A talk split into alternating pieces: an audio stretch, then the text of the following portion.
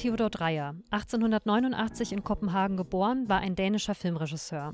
Er zählt zu den wichtigsten europäischen Regisseuren seiner Zeit.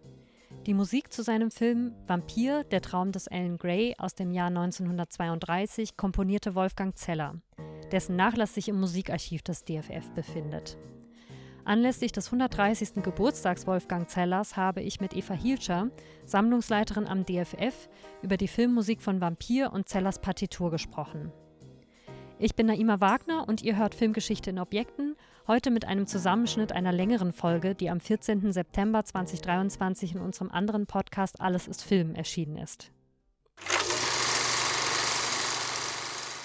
mal zu Beginn, was ist das denn für ein Film? Worum geht es? Vielleicht kannst du das erstmal so umreißen. Ja, ähm, äh, Dreier natürlich so der große vielleicht der größte dänische ähm, Regisseur, der unter anderem davor ja auch schon äh, La Passion de Jeanne d'Arc ähm, gemacht hatte, die, äh, die Passion der Jungfrau von Orleans aus dem Jahr 1928, Stummfilm.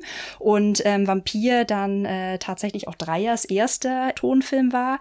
Es ist, ja, man würde ihn wahrscheinlich doch als, als Horrorfilm bezeichnen, ein Vampirfilm, in dem ein Dorf von einem Vampir ähm, heimgesucht wird, ähm, dieser aber dann schließlich auch durch durch einen ein, ich glaube, ich ver ver verrate da jetzt auch nicht so viel, aber ein, ein Pfahl äh, durchs Herz unschädlich gemacht wird. Und die Hauptfigur des Films ist der junge Alan Gray, der auf, eigentlich auf der Durchreise ist und aber auch ein großes Interesse am Übernatürlichen hat und ähm, im Endeffekt eine sehr tragende Rolle dann spielt, um zum einen auch dieses Geheimnis des Vampirs zu lüften, aber auch das Dorf oder die ähm, einzelnen Personen, unter anderem natürlich zwei, ein bis zwei äh, nette Damen, dann aus den, aus den Fängen des des ähm, Vampirs mit befreit. Genau, es ist ein, ein Film aus der frühen Tonfilmzeit, der, der auch tatsächlich original eigentlich drei Fassungen hatte, also in drei Sprachfassungen herauskam, auf Deutsch, äh, Französisch und Englisch. Und auch wenn es ein Tonfilm ist oder war, ist er sehr an die Stummfilmzeit angelehnt. Also irgendwie ist es auch ein Stummfilm, aber dann doch auch wieder nicht, da, da es ein, ein Tonfilm ist, der, der im Ansatz und der Fundierung sehr in der Stummfilmzeit fundiert ist. Nicht nur durch, also genau, der Film hat, hat unter anderem auch Zwischentitel, was man natürlich sehr aus der Stummfilmzeit kennt, die auch die Geschichte teilweise vorantreiben oder narrative Zwischentitel sind, aber auch auf der ästhetischen Ebene sehr viel visuelle oder eine sehr starke visuelle Aussagekraft besitzt aber darüber hinaus auch überwiegend Musik als Klangkulisse nutzt, beziehungsweise der Ton des Films ist überwiegend ein, ein musikalischer Ton, also Musik, die, äh, die den Ton des Films ausmacht. Es gibt sehr reduzierte Dialoge, einige wenige Sprachdialog Fetzen, ja, wenn man überhaupt von Dialogen sprechen möchte, aber auch diese Sprache sehr stark als Klangeffekte eingesetzt wird also wirklich, wirklich auf der, auf der Tonebene auch sehr, sehr sich der, ja, der Ästhetik äh, des Stummfilms auch auf, äh, auf akustischer Ebene ähm, weiterhin sehr, sehr bedient. Zudem gibt es eben auch sehr, sehr deutliche Geräuscheffekte wie eine Glocke, die läutet, das Klopfen an der Tür, Hunde bellen äh, und das in Kombination mit, mit einer ähm, komplett durch, durchkomponierten äh, Musik. Der Film beginnt, ähm, in dem Text eingeblendet wird, wie du es auch gerade schon beschrieben hast, und wir lesen, ähm, dies ist das Fantasieerlebnis des jungen Alan Gray, der sich in die Studien des Teufelskultus und Vampiraberglauben versenkte. Also zum einen kriegen wir natürlich ähm, schon das Thema vorweggenommen, zum anderen aber wird ja im Prinzip auch schon angekündigt, worauf ich mich einstellen kann, was eine gewisse Stimmung oder eine Atmosphäre oder auch eine Ästhetik angeht. Ähm, Kannst du noch ein bisschen beschreiben, ja, wie der Film aussieht und wie er auch über das Visuelle eine, ja, durch einen bestimmten Stil geprägt ist?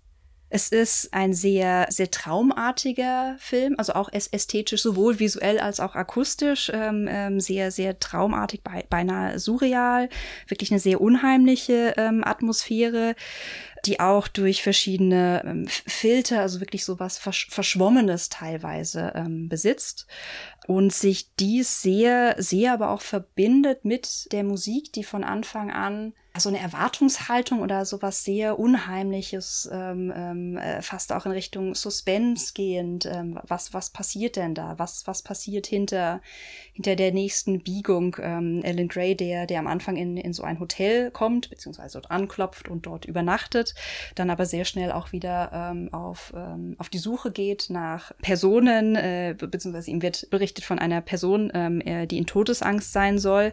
Und das ist komplett immer untermalt mit so einer Art ähm, ja, vielleicht auch fast Herzklopfen oder, oder so einem trippelnden Geräusch, ähm, was sehr auf der, auf der Tonebene die, die Erzählung, aber auch das Visuelle voran, vorantreibt, aber auch sich sehr damit ähm, verbindet und es unterstreicht.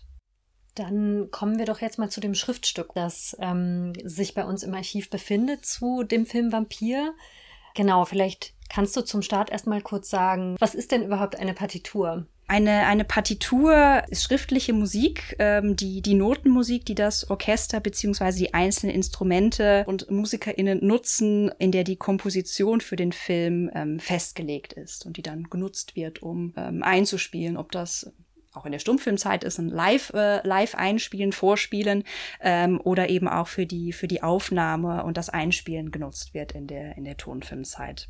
Im Falle von Vampir ist es so, dass wir, dass wir die ähm, handschriftliche Partitur von Wolfgang Zeller ähm, haben, ähm, also ein Autograph. Das heißt, ähm, das ist Notenpapier, so mit diesen Notenstrichen und die, äh, die Partitur, die Noten selbst sind von ihm geschrieben in, äh, in Bleistift.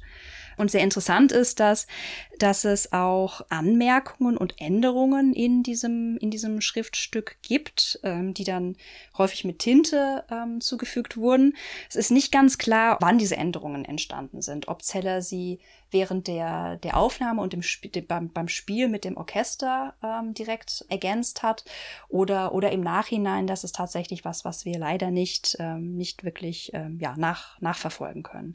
Aber genau, also dieses, dieses Material, dieses, ähm, diese, diese Partitur umfasst ähm, 102 Blatt für Instrumente unter anderem, ich möchte jetzt nicht alle aufzählen, aber unter anderem Klarinette, Fagott, Posaune, Tuba, Schlagzeug, Glocke, Xylophon, Cello, aber auch eine Windmaschine. Wenn wir jetzt den Blick nochmal auf die Handschrift richten, es gibt ja einige ähm, Notizen, die eine Verbindung herstellen zu dem, was man im Film sehen kann. Kannst du da die Verbindung zwischen dem zwischen der Filmmusik, zwischen dem Schriftstück und dem, ähm, was im Film zu sehen ist, nochmal beschreiben?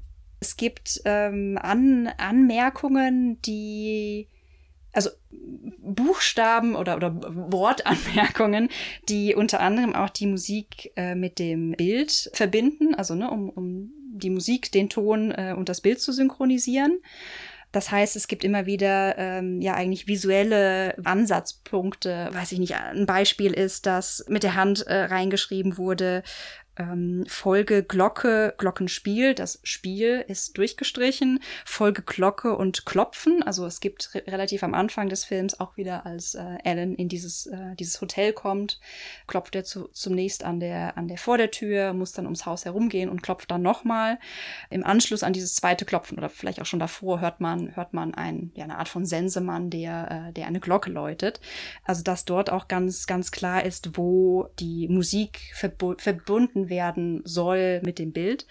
Auf einer anderen Seite ist es ganz spannend, dass, ähm, dass das Wort Sprache aufgeschrieben ist und dann hinter Sprache so Wellenformen, ähm, was sehr, sehr deutlich zeigt, dass die kurzen Dialogstücke, die im Film sind, auch eine Art Musik, sowohl Musik als auch Klang, als Musik und Klang genutzt wurden und so auch in der, in der Partitur dann wieder ähm, zu finden sind. Das waren Ausschnitte aus meinem Gespräch mit Sammlungsleiterin Eva Hielscher über Karl Theodor Dreyers Film Vampir. Das vollständige Gespräch, das wir im September vergangenen Jahres aufgenommen haben, könnt ihr im Podcast Alles ist Film hören. Den Link findet ihr auch in der Folgenbeschreibung. Darin erfahrt ihr noch mehr über die spannende Tongestaltung des Films, über die Restaurierung des Originalscores und seine Aufführung beim Filmfestival in Bologna. Außerdem haben wir über Wolfgang Zellers Nachlass, das Musikarchiv und die Bedeutung von Bild und Ton in der frühen Filmgeschichte gesprochen. Hört doch auch da gern mal rein.